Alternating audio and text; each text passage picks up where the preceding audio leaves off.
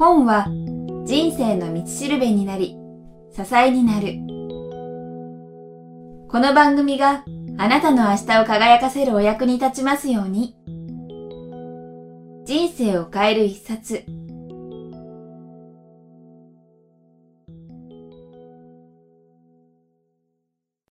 皆さんこんにちは番組ナビゲーターの菊田早川洋平です菊田ラーニング BGM コード7要所ベーシック。今日は第3回ということで英語を科学する男ケニーさんをお迎えしてます。ケニーさんよろしくお願いします。よろしくお願いします。実は前回タイトルが決まっていなくてですね親と今思った方もいらっしゃると思うんですが実はタイトルが決まりましてもう一度繰り返しますがキクタスラーニング BGM Z は Z です。BGM コード7要所ベーシックということでですねタイトル決まりましたコード7っていうとちょっとよくわかんないという人もいると思うんですが、このネーミングはですね、ケニーさんにつけていただいたので、ケニーさんちょっとこの込められた意味を教えてください。要所って難しいと思うんですけど、結構簡単なんですよね。簡単なのは、7つぐらいのポイントさえ押さえればいいと。その7つのポイントのことをコード7と言います。今日人生を変えるポイントで、英文をご紹介しますけれども、そこで詳しくご説明します。なるほど。そうか。じゃあコード7っていうのはなんかね、ダヴィンチコードじゃないですけど、7つ知ってると解読できそうかなというところがあるんですけどもそれは今後おいおいそうですね。明かしていただければと思います、はい、今回第3回ということで英語を科学する男ということでですね。かっこいい肩書きが実はこれ僕が命名したんですよね。そうですね。はいありがとうございます。いつかあのちょっとクレジット入れさせてもらおうかなと思ってるんですが、まあそれは冗談ですね。いやなんかかっこいい肩書きあるけど僕はないなと思ってるんですが。いや僕ねここで話す時はいつもねなんかね気持ちよくね喋っちゃうんですよ。あ本当だからね人を気持ちよくさせるインタビュアーっていうのはどうですか？なんか怪しいですねちょっと一個間違うと そうかそうかそうかでも人を気持ちよくさせるインタビューでもそうかキャッチーですねキャッチーですよねそうかじゃあちょっと、えー、次回からですね私が自分で人を気持ちよくさせるインタビュアーというとかなりお叱りを受けそうなので掛け合いのようにですね次回からはケニーさんに僕を紹介してもらおうと思います。ということで今勝手に決めてしまいました。いいですよ、はい、やりましょうやりましょう。ということで変な肩書きがついてしまったようですが決して悪いことじゃないと思いますのでこの英語科学する男と人を気持ちよくさせるインタビュアーということでちょっと言って恥ずかしいですが次回からはこれで進めたいと思います。はい、はい、ということで前置き長くなってしまったんですけども入る前にもう一つ気づいたんですけど、ケンさん今日は iPad じゃないですね。Kindle です。これが Kindle ですか？初めて見たんですけど。これは一世代前の Kindle なんですも十分小さいしね、軽いしね。めちゃくちゃ薄いですね。iPad はね、重いんですよね。使い始めて分かったんだけど。ちょっとね、ポッドキャストなんであんまり Apple を批判はできないんですけど、ただ、明らかに軽くて薄くてちっちゃいですね。最新型、これより3割か2割か軽いそうです。しかもこれなかなか今ちょっと画像がないので皆さんにわからないと思うんですけど画面っていうのが iPad はもちろんカラーなんですけど Kindle はモノクロなんて言うんだろう、うん、まあ一色、ね、単色ですよね。でそれが逆にどうなんだろうと思ったんですけどめちゃくちゃ目に優しいっていうか見やすいんです、うん、なんか電子辞書とかにある文字の出方とも違いますねこれ。全然、ね、これちょっとうまく言えないんでぜひですね。あれ Kindle って今でも普通に家電量販店じゃ売ってない？売ってないです Amazon の USA から取り寄せるんですね。ですよね。なのでまあ今後1年後とかはどうなるか分かんないですけどぜひですね Kindle 持ってらっしゃる方が近くにいる方は見ていただければと思うんですけどこれは目が疲れない。紙ですねこれ。紙です。ペーパーバッグです、うん、本当に紙に印字されてるみたいな感じです。ということでちょっと Kindle の宣伝になってしまいましたが、はい、早速本編に入りたいと思います。今日ご紹介いただくのはケニーさんどんな本でしょうか？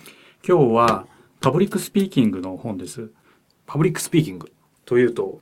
話し方？話し方ですね。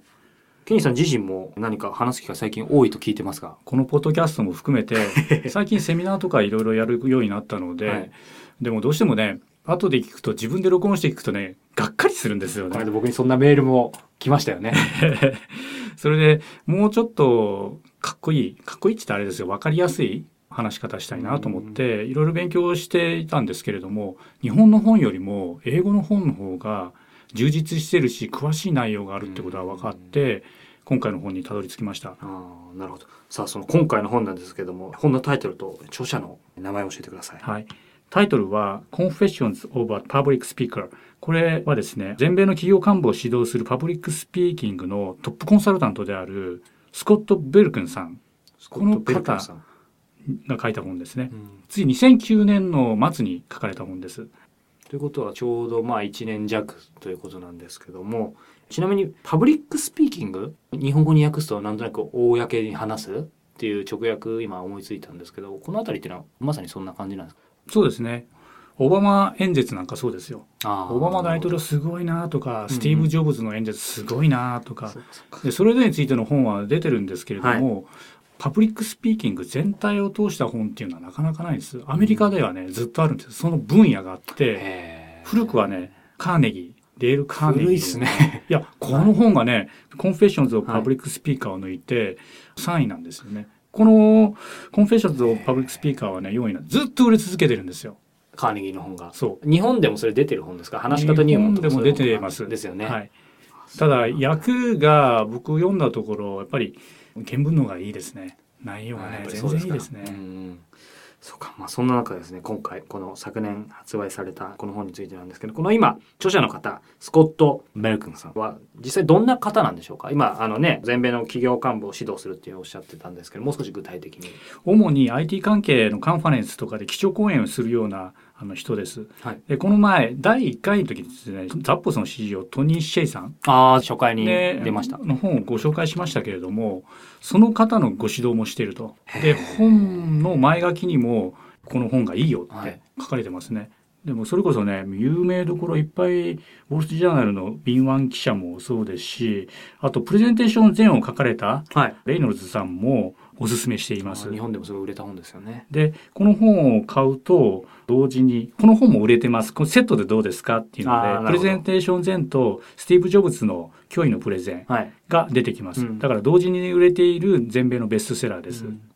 そうかその人たちを指導してるということですね。そうですね。じゃあもう本当に全米のそうそうたる方を指導してる、はい。本当に話のプロってことだと思うんですけども、そうするとなんか今単純に思っちゃったんですけどこの方が話すと時給とか高そうですね。3万ドルですね。1時間。1時間。300万円弱。すごいですね。日本でいうとねやっぱり大前健一さんとかそういう高いイメージありますけど、ええ。じゃあ彼と同格かひょっとしたらそれ以上かもしれないってことですね。なるほど。そんな彼がですね、書いた本ということで、まさにケニーさんが最初におっしゃったパブリックスピーキング。皆さんも多分人前で話すことっていうのは規模大きくても小さくてもあると思うんですけども、この本は具体的に特にどういった本なんでしょうか？具体的に初めてパブリックスピーキングをする人からある程度プロの方までいろんなノウハウちょっとしたコツから原則までうん。網羅した本ですうん。そのちょっとしたコツっていうとですね、例えばどんなことが書いてあるんでしょう？か例えば人前で話すと緊張する理由？しますね。それとその解消法とかですねまあそれあんまりネタバレはできないと思いますけど、あえてあげるとしたら例えばですねなんで緊張するかって言ったらこれは昔からのこの原始的なね脳の作りと動物としての作りと関係してるんですよね。要は動物って例えばライオンとかに取り囲まれるとシマウマは逃げますよね。はい。目がいっぱいこうあるとはい。怖いと思うんですよう。んパブリックスピーキングも同じで会場に人がいっぱいいて目がいっぱい自分のところに注がれると怖いと思うらしいんですって。あでその怖さを解消する。この怖さを緊張感に変えて良いスピーキングをするようなコツもねうんうんうんうん。書いてます。他にはどんなことが？例えば？ですね良い内容にするために絶対不可欠なこととしてはやっぱり内容について考える。考えて考えて考えてシンプルに言えるまで遂行するですとかあるいはですね同じことについて5分間で喋れるバージョン15分間で喋れるるバージョン1時間喋れる4種類ぐらい作っておくらしいんですよ。そうすると途中でパワポが壊れただとかそういった事態でも対処できる。そうかそうかそうか。確かにそうですよね。だからなんかねよくプロの講演家の方私もインタビューした方とかにもお話聞くと結構「いやそんなかっちり作んなくていいよ」とかうん「慣れよ」とか言いますけどただよくよく聞いてみるとやっぱりその方たちも最初は結構ちゃんと今ケニーさんおっしゃったようなことをやっぱ実践されてるのでやっぱり今お話伺ってもそのあたりって大事なんだなというふうに思ったんですけどもケニーさんご自身はこの本読む前も当然講演というかセミナーみたいなことされてたと思うんですけどご自身はこのあたりっていうのはやってた部分ありますか？どうでした？あまりやってなかったのであすごいなって勉強になってでこれからやるようにしようと思ってます。なんかねケニーさん感覚で結構喋れそうですけどでもそっかきっちり準備した方がさらにケニーさんとしてはやりやすいか。これ20分間ぐらいなんでなんとか持つんですけど、うん。長丁場になるとですねすぐボロが出ちゃうんですよね。ですんで、まあ、彼が言ってるのは何度も何度もリハーサルする。スティーブ・ジョブズの脅威のプレゼンにも載ってましたけれどもスティーブ・ジョブズさんですら2あーそうですね。週間前ぐらいから練習するって言ってましたよね。この著者も家でパジャマで練習するとか、うん。聴衆がどんな反応を示してくるのかを想像しながら練習するですとか、そういうことも書いてます。うんなるほど。今少しちょっとしたコツ書かれてることを教えていただいたんですけどもそのパブリックスピーキングっていう言葉文字通りアメリカかなというふうに思ったんですけどもイメージとしては日本人私たちは講演の機会とかも少ないのかもしれないですけどやっぱり話すのそんな得意じゃない。ただその一方で欧米特にアメリカの方っていうのはこの言葉があるくらいなのですごい喋り慣れてるというか文化としてパブリックスピーキングがあるのかなというふうに思ったんですけどやっぱり昔からそういうパブリックスピーキング得意な人っていうのはその歴史がどんどん生んでたとかなんか有名な人とかっているんですか？例えばマルコム X ですとか、あマーチン・ルーサー・キングですとか、I have a dream とかね。ありましたね、うん。リンカーン大統領、そうか。ケネディも。ケネディも、そうですね。む昔で言うと、トム・ソーヤの冒険のマーク・トウェイン。はいこの方もですね、著作よりも講演の収入の方がね、多かったんです、あ講演もやってたんですか？いや、あの、講演が主なんです。あそうなんだ。であの全然作家のイメージがやっぱり。ちょうどその1800年代っていうのはテレビもラジオもないですから、人々の娯楽文化はどっから来たかって言ったら全米を回っている講演家から来た、そうかそういう歴歴史的な背景があってあとアメリカっていうのはあの広大な国土を統一していくリーダーシップを発揮するためにはパブリックスピーキングの力、マスコミの力を借りなくちゃいけないっていうことで人の上に立とうと思う人人を指導しようと思う人は必ずこれを学んだと、うん。古くはデール・カーネギーのね本からうん。含めてですね。大学にもそういう講座があるらしいですね。うん。そうか講座にまであるんですね。なるほど。ということでですね今いろいろと歴史なんかも伺ってきたんですけども実際そのパブリックスピーキングをマスターするといいことっていうのはまあ普段あの私たち機会がそんなにないのでピンとこないんですけどもケニーさんご自身はどうそこら辺をお考えになりますか？やはり会社の仕事がうまく回り出すということだとか上司や部下を説得できる？うん。あとですね僕思ったのは例えばテレビショッピング。話し方がうまいと、ジャパネット高田いますね高高田田ささんがすごくお得ですよって言うと思わず買っちゃうじゃないですか。んなんか全然普通のものでも売れちゃいそうですよね、ええもっとまあちょっと話はずれるんですけども小室哲哉さんでもリズム話し方のリズム曲のリズムとかうん。それとあとスピーキングと似てるって言ってたりしますね。ですんでいいことたくさんあります。うん、なるほど。ビジネスに特にえー効きそうかなというふうに思ったんですけども。さあここでですね今回まあ肝でもあるですね人生を変えるポイントをケニーさんに教えていただきたいと思います。はい今回はコード7洋書ベーシックということでコード7も含めてご説明したいと思うんですけれども、人生を変えるポイントパブリックスピーキングのコツ3つだけ三つ。3つだけこれギリシャの講演家はい。も使ってたっていうコツですね。へ一つは。論理二つ目は人格三つ目は感情ロゴスエトスパトスロロジックキャラクターエモーションこいつを満たすといいスピーチになると。ああなんかロゴスってなんか遠い昔に倫理か何かで聞いた記憶があるんですけども。ね、これねよくわからないんですけど どういうことかっていうと、例えばですねエアライン例えばユナイテッドエアラインってアメリカにございますけれども、はいユナイテッドエアラインはこんな風にしてこういう理由で悪いんだっていうのが論理うん。でそれに対して私は特別だからアップグレードしろっていうのがこれ人格、うん。怒ってるんだからなだめるのは当然だっていうのが感情、うんこれ3つをですね満たすといいすごく感動的なスピーチになるんですね。でこれ英語で言うとですね、はい。Good presentations hinge on sorting out which approaches will work best with your particular audience と長い文章なんですけれどもこれをコード7を使って区切るんですね。区切り区切るとスラッとわかります。長いですよね確かに。え今この番組聞いてらっしゃる方いつものようにですね iPhone やパソコンであればちょうど今スライドショーが出てると思うのでこの英文をご覧いただければと思うんですけども区切るということでしたけどもこの区切り方というかそのポイントとかっていうのはあるんですか？ーあります。まずこの7つのポイントのうちのですね一つ使いますね。Good presentations hinge on sorting out って同名詞来てますよね。ああ ING で、オンが来て前置詞なんで、はいソーティングアウト。で、ここ一回区切って、フィッチアプローチーズって、フィッチって疑問詞なんで、フィッチアプローチーズ will work best。で、こう一回区切って、また前置詞 with が来てるんで、with your particular audience って来てるんで、1、2、3、4個に分けてですね、一つ一つの意味を考えると分かると。うん日本語に訳すと、優れたプレゼンテーションは特定の聴衆に対してどの角度から攻めると最大の効果を発揮するか、うん。取捨選択できるかにかかっていると。うんうん日本語も長いんですけれども区切って話せばねそうか。るんですね。うんなるほど。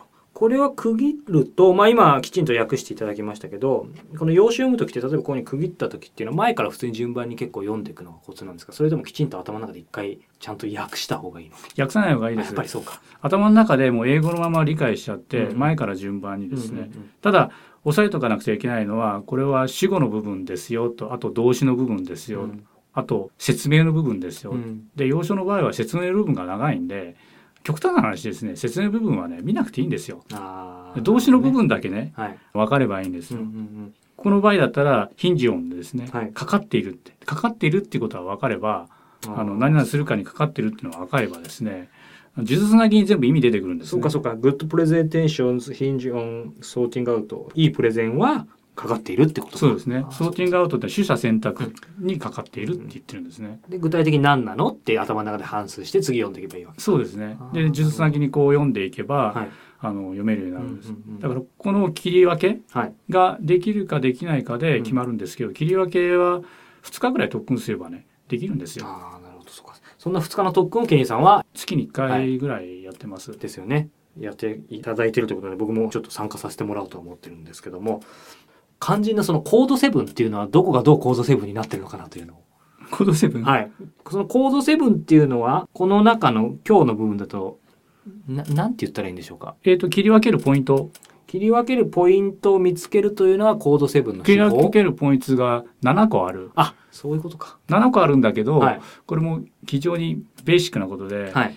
不定詞ですとか疑問詞ですとか、関係詞前置詞分詞同名詞接続詞これで7個なんです。ああなるほどね。でこの7個の出現確率が決まってるんではい。確率のでかいものから覚えちゃえばいいんですね。前置詞が9割出るんで不定詞がね3割出るんですよ。そうか。だから優先順位を決めて、うん難しいのを覚えれば主語と説明の部分と動詞の部分が分かるあとスラッと分かる。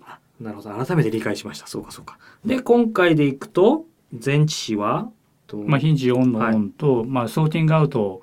でここで同名詞ですね、はい。でフィッチから来てるのこれは疑問詞ですよね、あそうかそうかそそれであと with で前置ですよね。で必ずこの7つのコードのところで切れてるんです。ううんね、うんうん。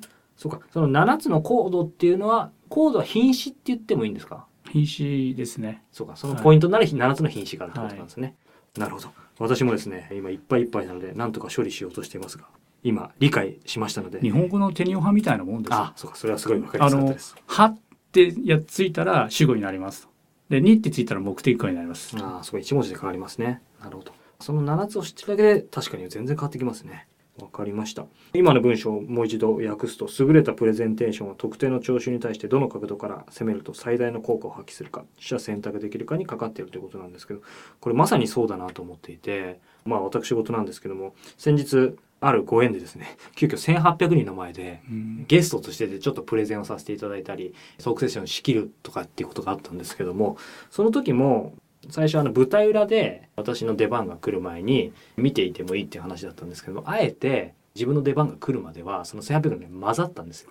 でそうすると来てる人がどんな人なのかとか何求めてるのかとかあと逆に観客の立場になるとあこの会にはこういうことを求めてんだなって思ったのでその辺を意識して話したらやっぱりうまくいったと思いますしあとはさっき冒頭でもお話ししましたけど大勢に囲まれると緊張するっていうのは野生のものかわかんないですけどやっぱりなんか敵じゃないけどそういう囲まれる感があるのかなと思ったんですけど先にもうそっちの中に入っちゃってるから、はちょっとまあこういうこと直接関係あるかわかんないですけど今この人生を変えるポイントっていうのは個人的にはまさにそうかなと思ってちょっと感想になってしまいました。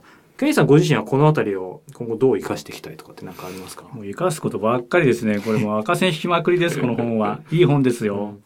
たええ例えばなんかまたねその2日間の講座やると思うんですけどもまさに実践しようって思ってるものあります。もちろん。ちょっとしたコツは一つずつ全部実践してチェックマークをつけていってで反省してまたぐるぐるこう改善していこうかなって思ってます。例えばなんかありますか？実際やった今後やろうと思ってるので今紹介まだしていないものでこれ読んでですねパワポのリモコンで最新型で一番いい機種も載ってるんですね本の中にですね、い、ろんな小道具のいいものも載っててでその小道具も買っちゃって であのレーザーポイントのいいやつですとか。ケニーさん好きそうそういうのそれはい。そっかそっか。パワポのそうかリモコンとかもなんかこうちょっとポケットとかに入れながらさりなくできるのとかなんかあるんですよね。で画面を変えるときにマウスのところに戻ってから変えるっていうのはこの本によるとかっこ悪いって。確かにそうだなと思って集中できないじゃないですか。まあそういうちっちゃなところから、あとはまあ内容のこの3つのポイントうん。も含めて頑張ろうかなって思ってます。皆さんこれを聞いて皆さん次回ケニーさんのセミナーや講演と行くことあればぜひ目を開いてですねケニーさんが本当に実践してるか見ていただければと思います。ということでプレッシャーかけてしまいましたが、はい、今日はですねキクタスラーニング BGM コード7要所ベーシック第3回ということでですね。Confessions of a Public Speaker という本ですね。えー著者スコット・ブレックンさんについて英語を科学する男ケニーさんに解説をしていただいてお話を進めてきました。ということでケニーさん次回第4回となりますがまた素敵な本をご紹介いただくのを楽しみにしてます。はい。ケニーさんありがとうございましたありがとうございました。